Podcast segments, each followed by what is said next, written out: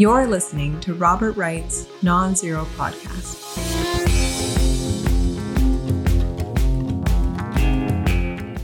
Hi, Tim. Hey, Bob. How you doing? I'm doing great. How are you? I'm doing just fine. Uh, let me introduce this. I'm Robert Wright, publisher of the Non-Zero newsletter. This is the Non-Zero podcast.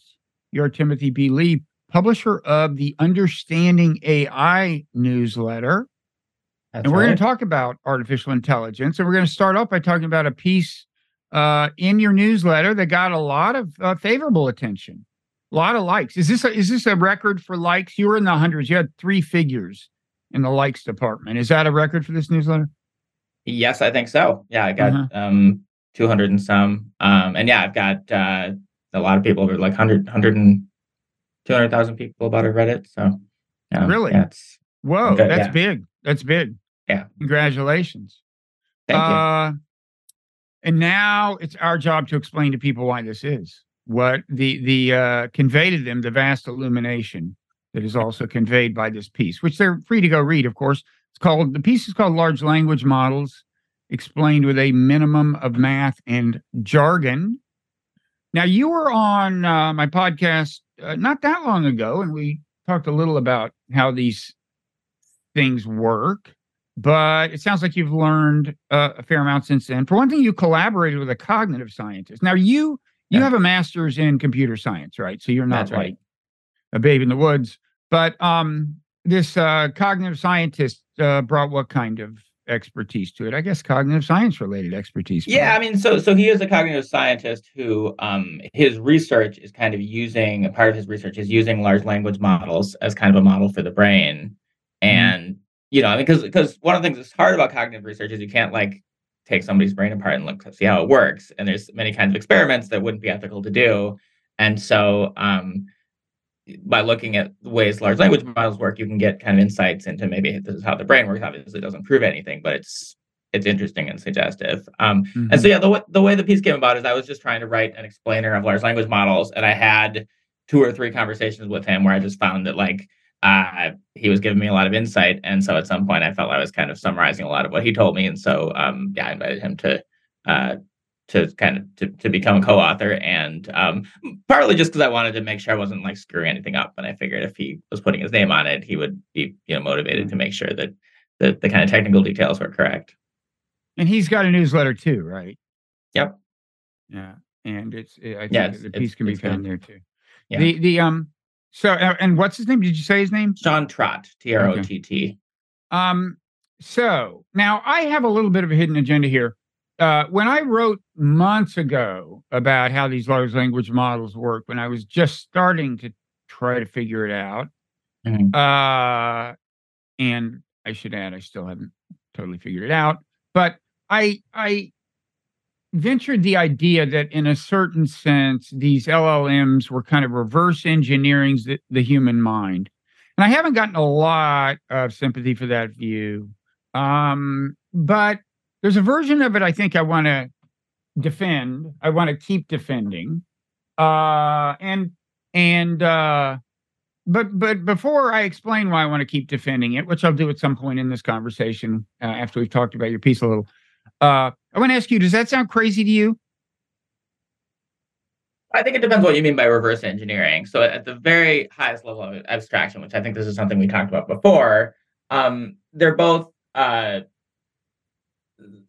bo- both the brain and large language models are created through this impersonal uh, kind of bottom up process where nobody like designs it. It's you start off with this kind of random process, and then by a feedback mechanism, you try to select for a version of the brain or the language model that is more likely to achieve the objective, which in humans is obviously reproduction, and in the large language model is predicting the next word. Yeah. And that has leads to some similar results in the sense that nobody really understands fully how the brain works because nobody designed it. It's not necessarily like doesn't necessarily have like a clean design the way like a computer chip or something would. And by the same token, the large language model, nobody designed it. And so you can kind of poke and prod it and get a rough sense of, oh, this piece of it seems to be doing this and that piece seems to be doing that. But there's not necessarily any specific kind of overall conceptual design. And yeah, there's nobody out there that can can like explain it to you because because it was uh kind of an evolutionary process that produced it. Yeah. I guess what I kind of mean is that by reverse engineering, I mean what the LLM has access to is our linguistic output. Mhm. And it it almost makes certain inferences about the kind of mind that would be able to produce that linguistic output. And some parts of what it does, I think, do correspond to the way our mind works. Some parts don't. But uh, let's start off with a part that I think kind of does, uh, which is this whole idea of word vectors. Yes. Now, tell me if I've got uh, you, you go through this in in in detail, and it's fascinating. I also talked about this with uh, Tim Nguyen, who works at DeepMind. Uh, so viewers and listeners uh, may may uh, feel uh, some familiarity with it. But um, let's take an example that's not in your piece. So, um, and let's take just two, a two dimensional representation of a word. Now, as we'll see, these word vectors have a lot of dimensions. But if you were just going to plot a word on a horizontal and vertical axis, uh, suppose you were thinking about animals and the two things were kind of how potentially lethal they are and how fast they can move. Okay. So scorpions, rattlesnakes, bears would all be at roughly the same potential lethality. But in terms of how fast they move, they'd be very different, right? Right. And I would think that in the mind, those dimensions are in some sense represented, right? In the human mind. Yeah. Now, all the uh nobody goes in and says to the large language model okay i want you to map animals by lethality and, and by speed but i would guess that there are dimensions of mapping that are done by the llm that do roughly correspond to that and i would Yeah. guess that, that that's based on seeing sentences like you know I saw the scorpion and scurried away, as opposed to I saw the bear and ran as fast as I could for as long as I could. You'll have a lot of sentences with bears where people flee rapidly, with scorpions, they move away, and so on. And although these LLMs go into this with no preconceived ideas about meaning, nothing about meaning is programmed in, into them from the get go. Mhm. They see so many of these sentences that uh you know given the way they are told to work in a very generic sense they they can they, they not only map words along a bunch of dimensions they create the dimensions they decide what the dimensions are going to be and of course they don't give them a name like level of lethality but Right. that's what they are there's a, there's Right. probably a dimension corresponding to that right Right.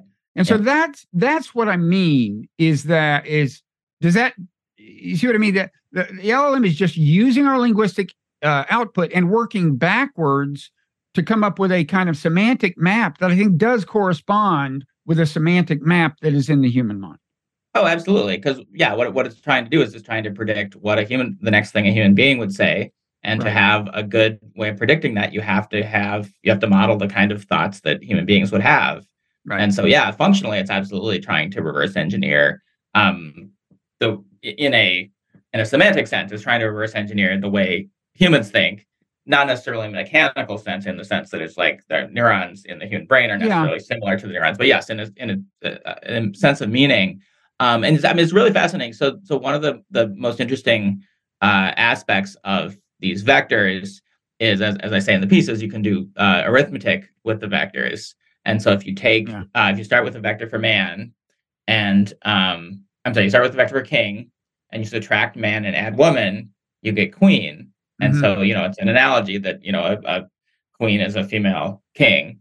Um, and there are lots and lots of examples of this. If you go from uh, singulars to plural, um, from you know uh, big to bigger to biggest. Well, here here's an example from your piece. Uh, Google researchers took the vector for biggest, subtracted big, and added small, and they got smallest. So that shows that some of these dimensions of the vector, and by the way, there are like 11,000 dimensions. Okay. Like I have trouble thinking of a graph that has more than three dimensions.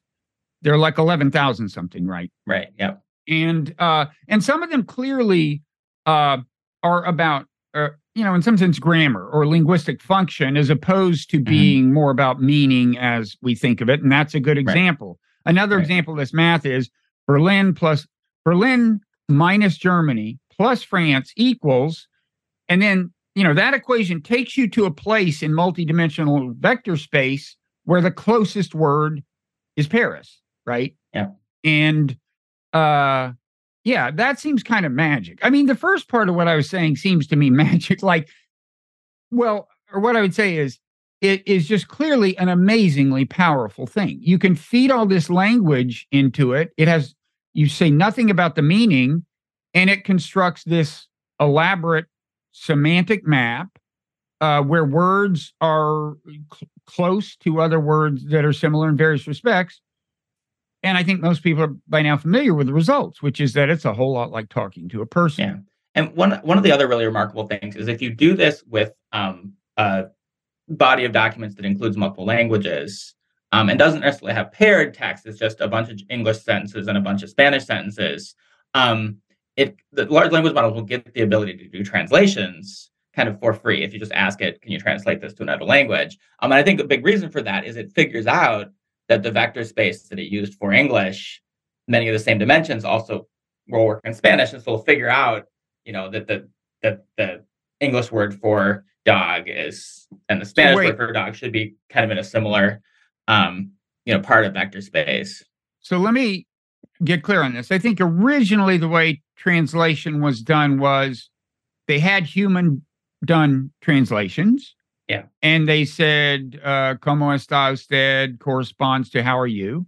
Right. And they had a bunch of those things and and and uh but they showed them, you know, they showed those correspondences to the computer. And you're saying there's a whole nother way to do translation. Now, is that do you feed it the English in and say this is English and just feed the Spanish in and say this is Spanish? No, you just No. you just feed a bunch of texts and it kind of figures out that one is in one language and one is in another.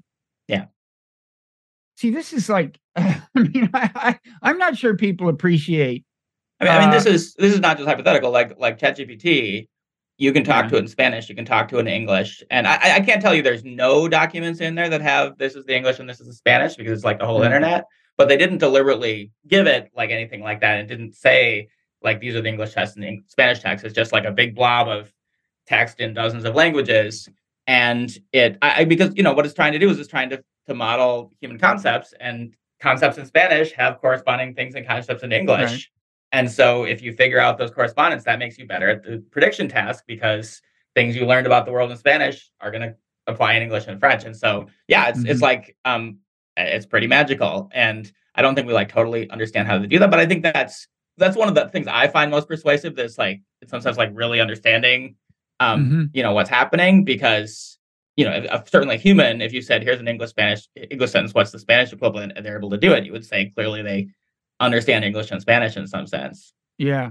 The um there's another amazing example in your piece. It's drawn from that uh paper about uh sparks of uh artificial general intelligence. Right when ChatGPT 4 came out, uh some research researchers at Microsoft put this out and they noted some striking abilities of were they talking about GPT 3 or 4? Anyway, some striking It abilities was that it was GPT four before it before it came out. Microsoft The, got the, a the, chance to um play with it. and these were things they called emergent because they weren't necessarily expected, I guess. But one of them was the one one of the ones you talk about is it's fed a bunch of texts, and some of the texts mention unicorns, and then you give it like some kind of like art generating software and say draw a unicorn. And is that and look, uh, anybody who saw it would go, well, that's a comically crude version of a unicorn. Yes, but it got the basic idea. And to me, that seems a little magical. Um, Yeah. And, and important to say, so there are versions of GPT that that, that look at images, but this was a version that only looked at words. So it had never seen a picture of a unicorn. Yeah, I Mhm. assume it had read some descriptions of unicorns, um, and somehow had figured out, you know, had learned to kind of reason graphically or, or geometrically somehow. Um, yeah, it's, because it because that's not surprising. predicting the next word, I mean, that, that's drawing something. Uh-huh. Well, I mean, the pro- probably it, it so so the it, it wasn't that it was given software. It was that there was a programming language that had examples in the text of here are some some things being drawn in this programming language, not necessarily unicorns, but other Okay. things. Okay. And so it learned- Okay. Ah. You know, Ah. Okay. So it's predicting the next line of code, and it has seen cases where where code is being used to objects in- rendered in human language corresponds to certain kinds of code. right. Okay. Still, I'm impressed. You know what I heard uh, Yeah. recently on an AI podcast is that uh you know, um and you'll be glad this hasn't happened yet given how much work you you spent trying to explain transformers is that uh, you know, transformers aren't going to be the last word, so to speak. And they're already talking about some approach. I forget what it's called, but rather than predict uh, the next um, sequence of letters or predict next word, it, it's more generic than that. It just predicts the next byte. It just Mhm. predicts, and and and that means that it can handle language, it can handle music, it can handle, in principle, anything. Have you heard anything about this?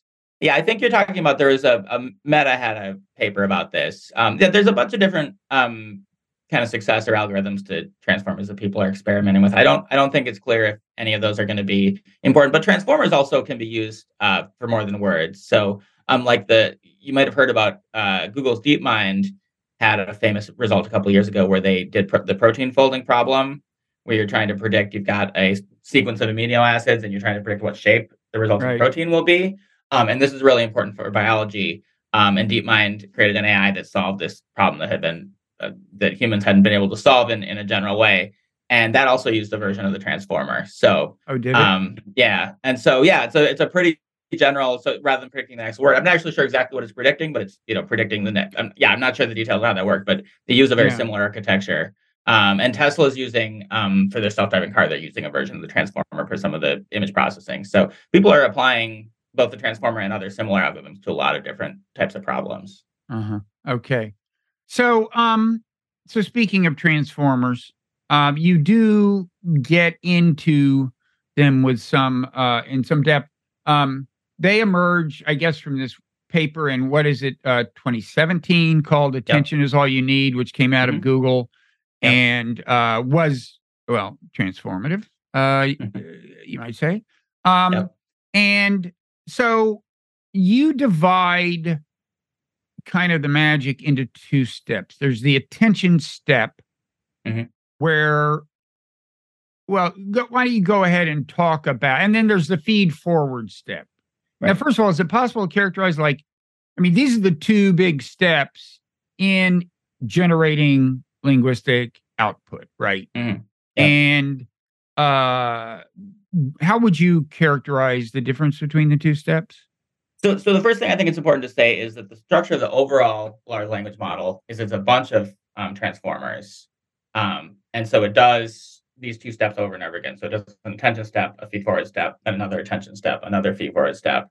Um, and so G- GPT three, the, You the mean you mean with a given word in a sentence, it will it will do Yes. those things over and over and over and over. right? And so like the version, the biggest version of GPT three, it does it ninety six times. So it'll be ninety six attention spa- steps with a feed forward step in between each one. Um, and so and so what the, what they do is um, the attention step. I, I- think about it as kind of looking around. So if for each word, it um, the uh, the algorithm will. So sorry, step back. And there's several. It's a little bit complicated. So there's the, the attention step for a given word. Um, each word is looking for other words that provide context to better understand the meaning of the word and predict what word might come after it. Mhm. And so in the attention step, each word will advertise um, the kind of characteristics it's looking for in other words. And each word will also publish, here's my own characteristics. And then it will match up the words that have the, the most similarities in terms of that kind of matchmaking. It'll match those up and it'll transfer information from the word that uh, had the characteristics to the word that's looking for the characteristics. Um, so it's it's um it- it- I think that an example is, is helpful here. So the, I think the example I give in the piece is if you have like a, a pronoun like his, and you're trying to figure out who does his uh, um, refer to, right. the um, there's there's one that's called a query vector. This is what I'm looking for. It says maybe I'm looking for you know a name of a male person, um, and then the the if say the the person it refers to is John, that word might have a what's it called a key vector describing its own characteristics. Say I am a male person, and then the attention stack will notice okay these match like what this word was looking for and what this word has match up, and so therefore I'm going to take information about John and move it to the vector for his so that then Mhm. the large language model understands that his probably refers to John. Um, so that's one example, but there are um, each at each each time the attention step happens, there's um, a, a bunch of different attention heads. They're called each of which does a different thing. So one might be met, might be matching up pronouns with what they refer to. Um, one might be doing disambiguation. So another Mhm. example I use in the piece is a word like bank. You can have a financial institution bank, or you can have river bank. And so you might have a, a attention head that's trying to figure out for ambiguous words, you know, which of these. And so So in that attention, case, Mhm. well, let me ask this. So in that case, uh, you know, in this vast semantic space, multi-dimensional vector space, there are at least two banks. So they're in different places. One refers to Yep. like money bank, another to river bank. Uh, and and what the attention uh, step is doing in that case is is just saying it's this bank for this sentence. It's this bank. What's based on what's come before. I have high confidence that it's it's it's the bank that's right here in semantic space, not the other one. But in the case of the pronoun, right? Mhm. It's not like it's not like well, you tell me. It's not like there's a version of his for every possible name or I mean or is it in semantic space or is So- in other words, well you see you get my question kind of yeah it's it's it's so it's hard to say there's these these 12 dimension 12,000 dimensional vectors that you can think I, I think of it as just kind of a scratch space right for each word the the AI has a bunch of data that it can store about the word and you can think about it as a vector and some of the dimensions of the vector have the kind of thing we're talking about um, but it's because they're not labeled it's not like this is the one for size of animal and this is for whatever um, it can be a little hard to tell at a very micro level, like exactly what's happening. You just observe the results. You observe. Um, so, so, so I have an example in there where it um, has a sentence where there's two people, John and Mary, and they trace how it decides that Mary should be the, the next word rather than John. And Right. there's like nine attention heads that each do a little piece of that job. And if you like look at it really closely, it's not you, you can observe that if you disable some of those attention heads, it doesn't get the right answer um, and you can tell oh information is moving from here to here but the exact kind of format or meaning of any particular bit of information is a little fuzzy so um so to answer so, so to answer your question it it is going to have some information about john whether that's literally copying kind of the name john over or um, saying something like it's that word four steps back i'm not Mhm. may, maybe the real experts here could be able to tell you a little bit more, but it's not it's not anything simple that you would be able to look at it and say, oh, this is you know any, anything clear. It's just it's Uh, adding okay. information to the to the vector. Let me ask you this: as it generates a sentence, Mhm. is it um so you know John gave Mary the or suppose it's given that sentence. Uh-huh. Um, you know, uh or John walked into the uh before John walked into the restaurant, he gave his car keys to the Right. and then you know it's likely like valet but anyway as you as you um as you does the attention head uh at any given point when it's about to generate another word um well is the whole llm uh predicting the next word based on some kind of um some kind of aggregate summation or something that is embodied in the last word it is seen? In other words, is it just Yes. move from left to right, generating the sentence? And at any point, the last word uh, uh, so successfully embodies all the relevant information embedded in prior words that, like, that in a sense, it's only looking at that word as transformed by context, you might say. That's right. Yeah. So the attention head is looking at the previous words and plucking out whatever information it thinks is relevant and putting it in that last word. and so then that then when you get to the end of the process, there's enough information that you can make a prediction about what the next word is going to be. And is the mathematical operation, the key mathematical operation at that point, has it it's kind of located it at the place in semantic space where it just looks around for the nearest word and that's what it puts? You know what I mean? Um, Like that I so I- I don't think you can say in general. There's Okay. a at, at the end there's so, so again all of this stuff is trained through this evolutionary process. And so there's some function at the end where you take the last the, the previous word and you run it through this function and it produces a prediction for the new word. Um, in some sense, yes, I think often the uh, there's an encoding for the next word in that last word somehow, but I don't think there's there's not like a real simple rule that like that that's definitely the vector for the next word. It's it's more complicated than but that. but somehow okay so i i, kind of blurred the distinction i tried to make earlier you've got the attention step yes, where, where it's kind of looking around at other words in order to uh to grab more- information. to grab information and kind of in a sense embed them in in this in this one word it's looking at now embed that Mhm. information and then you've got the feed forward step where it actually ponders the thing and generates the next word um That's right. is does the feed forward step always lead to I, I hope this isn't the same question I just asked you. Once you're at the feed forward step and it's about to spit out the next word, is it always the case that what it's looking at is a number in, with 11,000 dimensions? In other words, a you know, series of numbers and commas, I guess. Um, right. th- that's the output. And then it goes to that point in semantic space and snatches the nearest word. Um, so the, the final, so so two things. The so again, these um, there's in, in the version of ChatGPT that I was of GTP, GPT three I was writing about. There's 96 um, 96 attention steps and 96 feed forward steps. So it goes back and forth between them. Um, so it does an attention Yeah. step, a feed forward step, an attention step, a feed forward step 96 times. And so each of those feed forward steps is refining the vector in a way that will make it easier to predict the next word. Um, but then at the very, very end of the process, there's a final function that takes that final representation and produces a next word prediction. Uh, And I don't think you can say anything super in general about what that final vector is. Um, I think often, well, so, so a, a concrete example here um, is uh, so again, remember I, I was saying before that, that I have an example where it's deciding whether to say John or Mary um, as the next word in a sentence involving John and Mary. Um, there is evidence that it's taking the, it's finding Mary earlier in the sentence, moving it to the end, and then in some sense, there's a function that takes that final vector and spits out Mary. Um, but uh, yeah, it's kind of complicated, I think.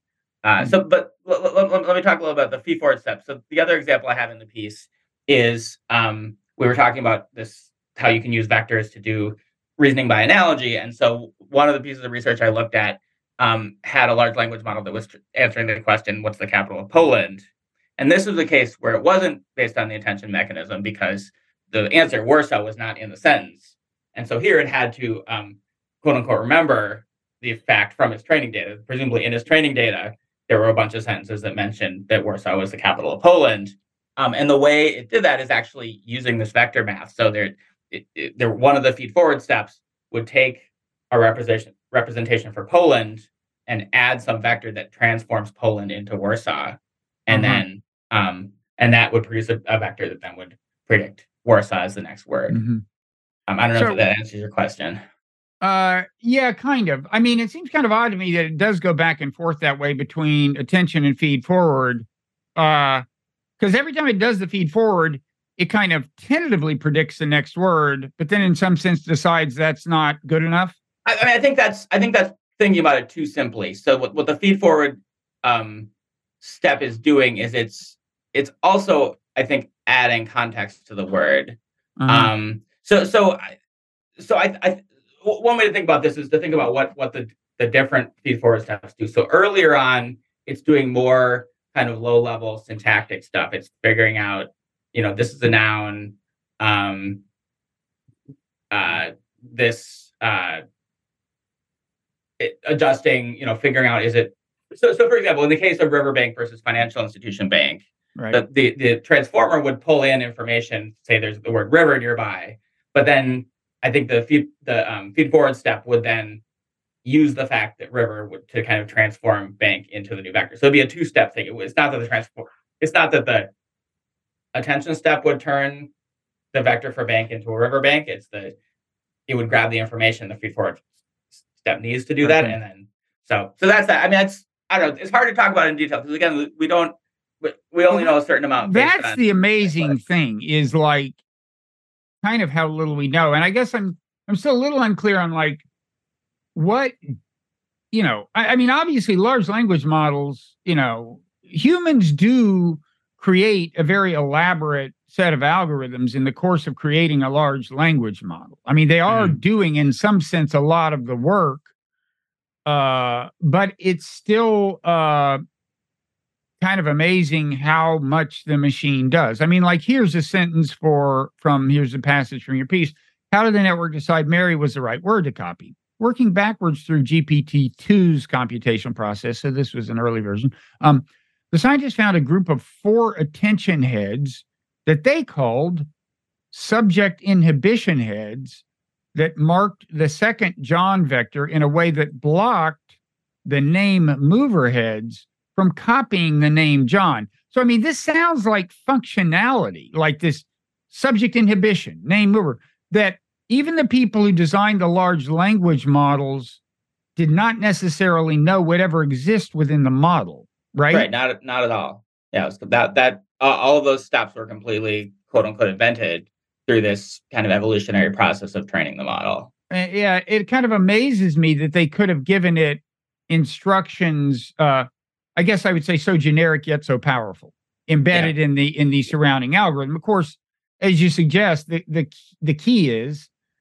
that it goes very much like evolution. It goes through steps uh, of training, right? And right. um, and at this point, um, something called back propagation uh, enters in. I we may have talked about that. I think we alluded to this last time we talked, but uh, do you want to talk a little about about that? About what it is that makes this? I mean, just describe the whole. Tra- maybe yeah, start from scratch. Kind of describe the training. We hear the word training, but yeah. like, what does training consist of and where does this back propagation thing enter in? Sure. So, I mean, at a, at a very high level, all training is doing is you give the um, you give the model a sentence and or you give the model the first part of a sentence and you ask it to predict the next word and when you at the very beginning of the process the um, the model is trained with completely random values and so it'll just it'll get it wrong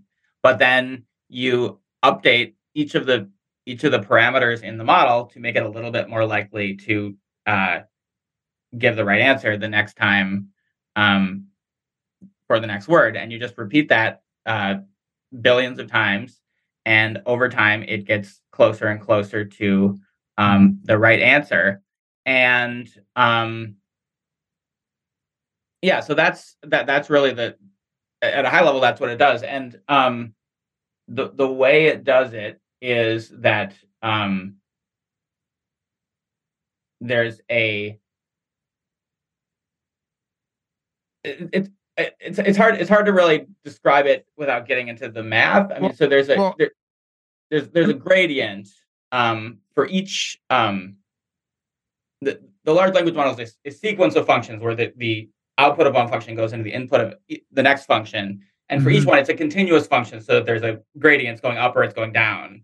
And all the back propagation algorithm does is it works backwards. It says, okay, the right answer should have been, you know, this particular output should have been a high value and it was a low value.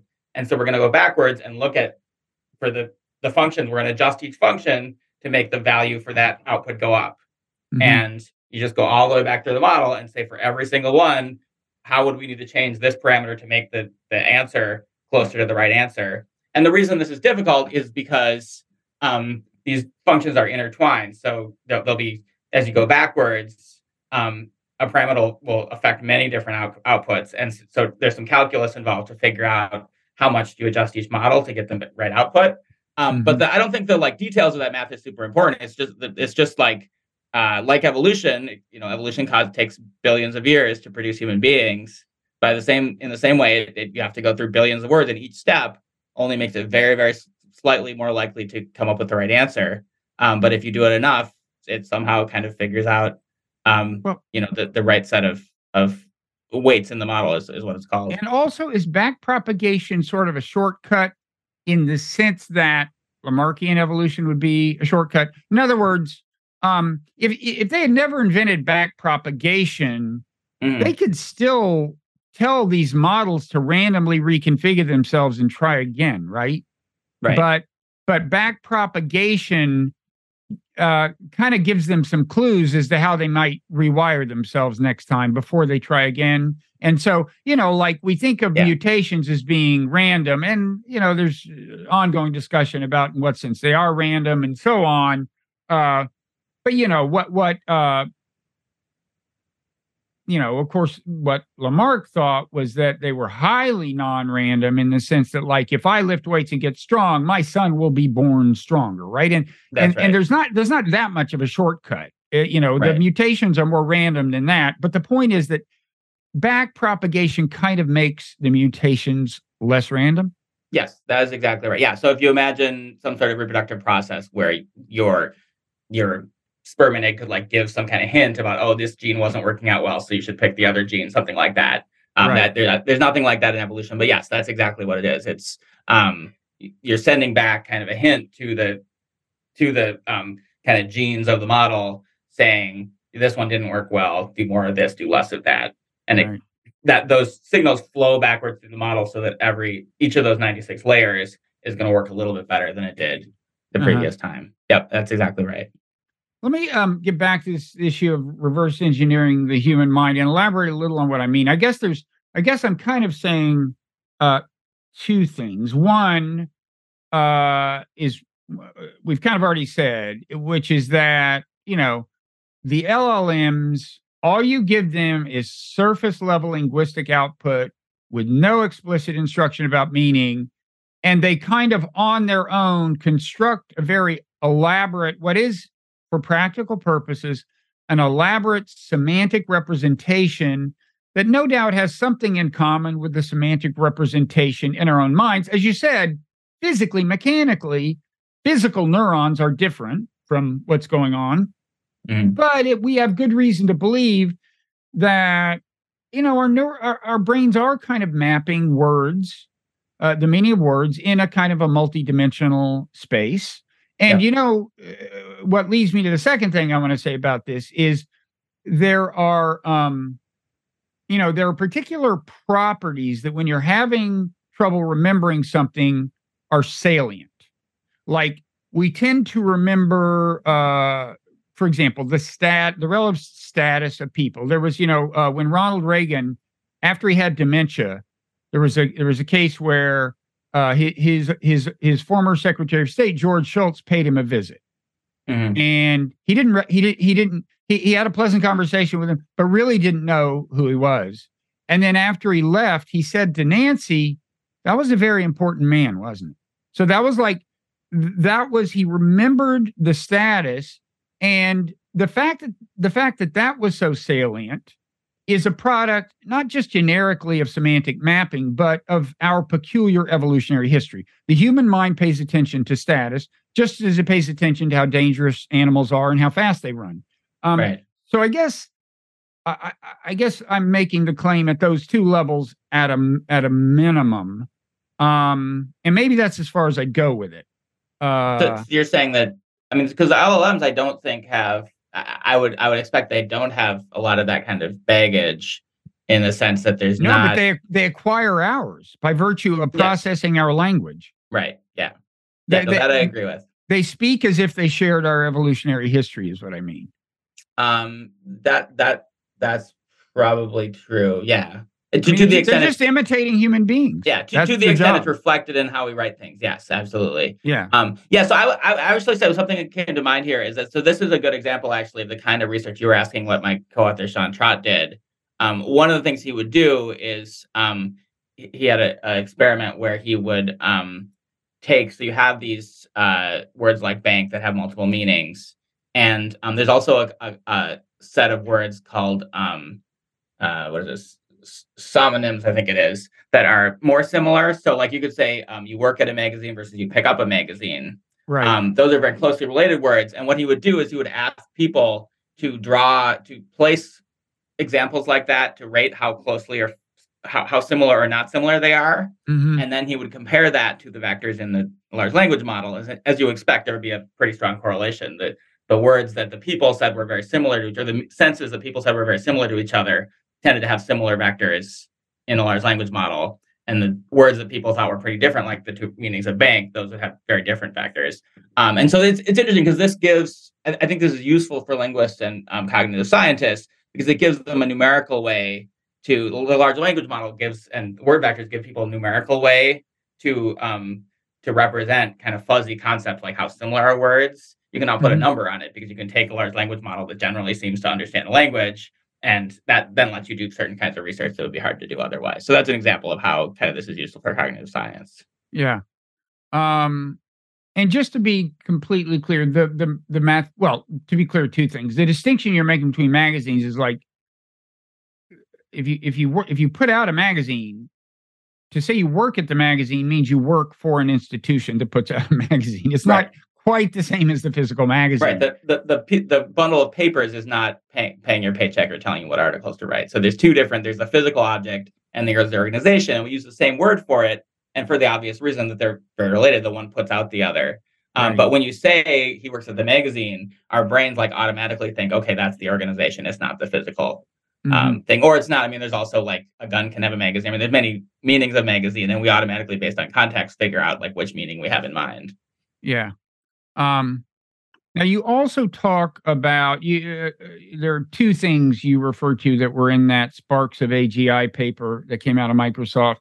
Uh, the other one is so-called theory of mind, where where you know we uh, our, people our species at least has this ability to kind of try to figure out what things look like from the point of view of somebody else. Uh, sometimes just in a very uh, mundane sense, like uh, they didn't see me hide this thing in this drawer, so uh, they don't know that the thing is in the drawer. Uh, but sometimes it has to do with your understanding of human nature more subtly. Uh, they, if I say this thing, they might be offended. Um, all those things we do, and as you note, um, uh, GPT has gotten better better at solving the kind of mundane lab type uh, tests. And I guess, you know, that's another manifestation of what I'd call kind of the re- the reverse engineering of the human mind in a sense. Um, yeah. And I would I would encourage you know uh, doubters on theory of mind to Google a piece I wrote for the newsletter called uh, I think it's like ChatGPT has cognitive empathy or something, but it's in the non-zero newsletter. And you know, I gave it this thought experiment. I said to ChatGPT, like, suppose um, there's a student in a class, raises his hand, uh, gives an answer, and the teacher says, uh, "I guess I've heard worse answers, but I can't remember when." And I said, first, how do you think the student will feel? and it got it right. I mean, it's always very circumspect. It says, well, it always starts out with this preamble. Well, you know, it could mean a lot of things, but but then it gives this list of possibilities that are in rough order of probability, you know. And then I said, uh, and how do you think other students in the class observing this would feel? Uh, how would they react? And uh, does a good job. And then I said, okay, and suppose there's a student who is romantically attracted to the girlfriend of the student who answered the question. How is that student going to feel? And it did the little preamble, but then the first answer was the word Schadenfreude. It was like, and it just, and on elaborating, it just completely nailed it. And I, I just, you know, it's funny that I, I considered it uncanny at the time. And it's an uncanny feeling to have this conversation with this thing that keeps answering intelligently, no matter how hard you press it. But in a way, mm. the more I think about the way these uh, models work, in a certain sense, the less surprised I am. Is that is that the feeling you've had in the course of exploring the workings of these things that it seems less and less like magic?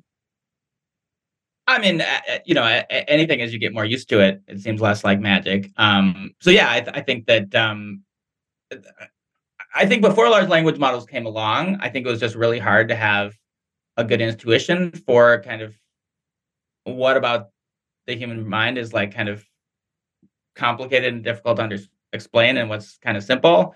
And um, so now that we just have something to compare it to, it lets, helps us think more clearly about like what is the human brain good at, what is it not good at, and how do the pieces fit together. Um, so yeah, I, I mean, I, I'm still quite impressed with it, and I don't feel like I really understood the so so the simple things, the the kind of like um, at the level of individual senses, you can kind of trace through. You know, this is probably why I picked this next word. Um, I don't think anybody has a sense for like that kind of complicated stuff. I'm sure there's dozens of attention heads and feed forward networks and steps that to, to like come up with that answer. And I, I doubt anybody is close to understanding that. Um, but at a high level, in the same way that I can understand like roughly how evolution produces wings or eyes or whatever without like actually understanding every step, I think the same kind of thing. It's like um, uh, if you were gonna build an AI to to like converse to converse, it would have to have the abilities that that large language models do because to predict the next word, you need to be thinking in a human like way because you're trying to predict what a human would say. Yeah, I've heard people say when you think about it, that's kind of what the human mind does. It keeps predicting the next word. I'm not yet sold on that. Does that make sense to you? That that uh well, I, I think it's not everything the human brain does. So I, I definitely think, you know, like for example, the human eye has a lot of circuitry that does a lot of pattern recognition and this not predicting the next word. And so I would, my guess is probably the human brain is, I don't know, pick a number 10 or 20% a large language model, something like mm-hmm. a large language model. And then there's other stuff. There's long range planning and there's image recognition and there's, you know, uh, so there's lots of kind of circuits that do different things.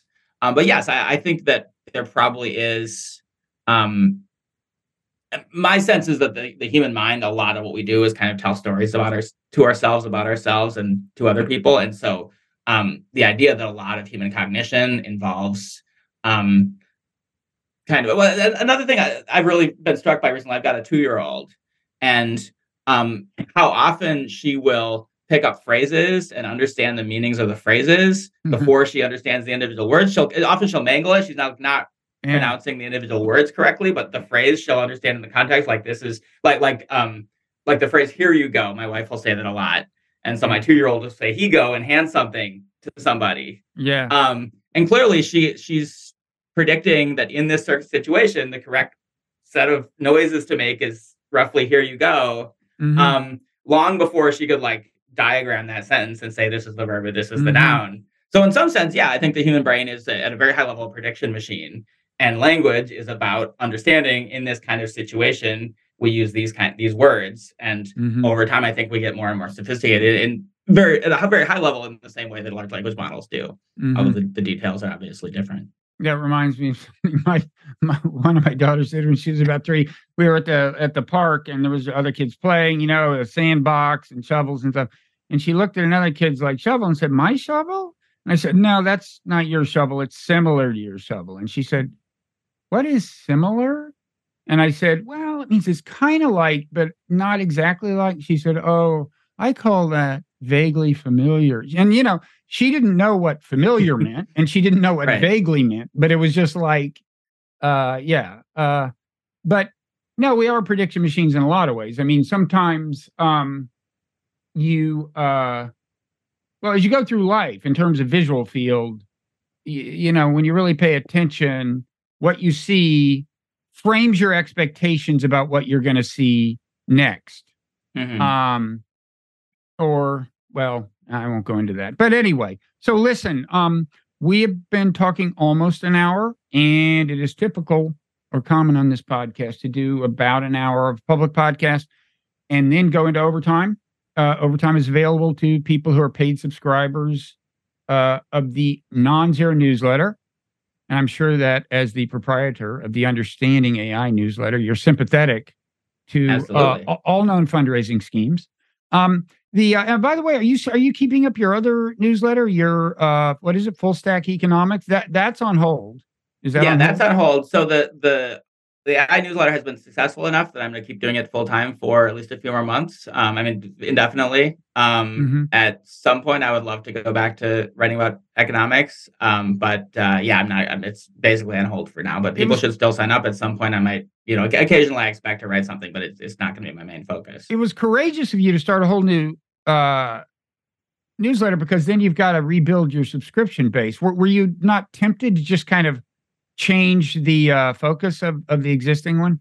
I did think about that. Um, partly, I wanted to, from like an entrepreneurial perspective, I wanted to learn like was there a, a appetite for this, and so if I Mhm. switched it over, I'd have a bunch of people canceling, and so be, I wouldn't get a clear signal. And so starting from scratch gave me a sense for how many people really wanted an AI newsletter as opposed to like grudgingly reading the one I already had. Um, so yeah, that's that's a, Huh. a big reason I did it. Um, and I found it it's hard. Like it is a different audience. Like I've I think I've probably got um maybe 10 or 20 percent of the people from my old newsletter do the new one. So Hmm, um, I hmm. think a lot of people would have been irritated if I, you know, kind of forcibly. And, and I think what would have ended up happening is I would have like not fully switched over. I would have still written a lot about economics and maybe not reached a new audience. So I'm I'm glad I did it this way because I get a kind of a clearer, you know, cleaner information about what what the market for the two types of topics are.